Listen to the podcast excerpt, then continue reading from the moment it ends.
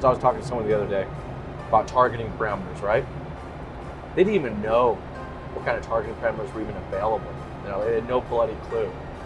Now, it still blows my mind. It's 2019.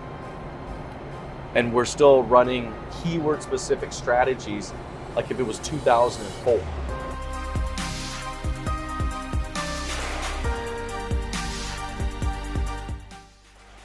I'm not saying keywords don't have a place within your strategy, but you know what, damn it, it's a pretty damn small place.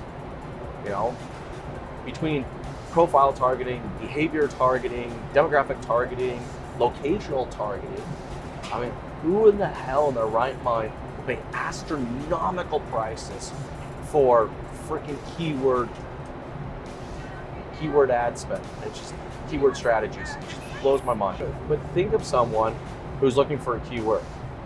2019 Toyota Corolla SE in blue near me. It's, this is what a search term would look like. That freaking big, right? For someone to search that, they've had to gone through months of research and shopping to get to that point where they feel that that's what they need to search for. Because they've gotten down to the point now where they're looking for a specific piece of inventory.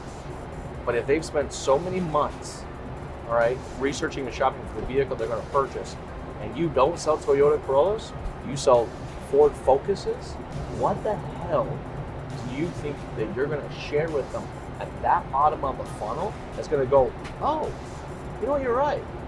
Yeah, you know, the last two months of me doing my research and shopping and deciding I want a Corolla, yeah, you know, let me just throw that out the window. I want to buy a Focus. It's stupid. It is just stupid. The dealerships are out there spending money at that kind of level.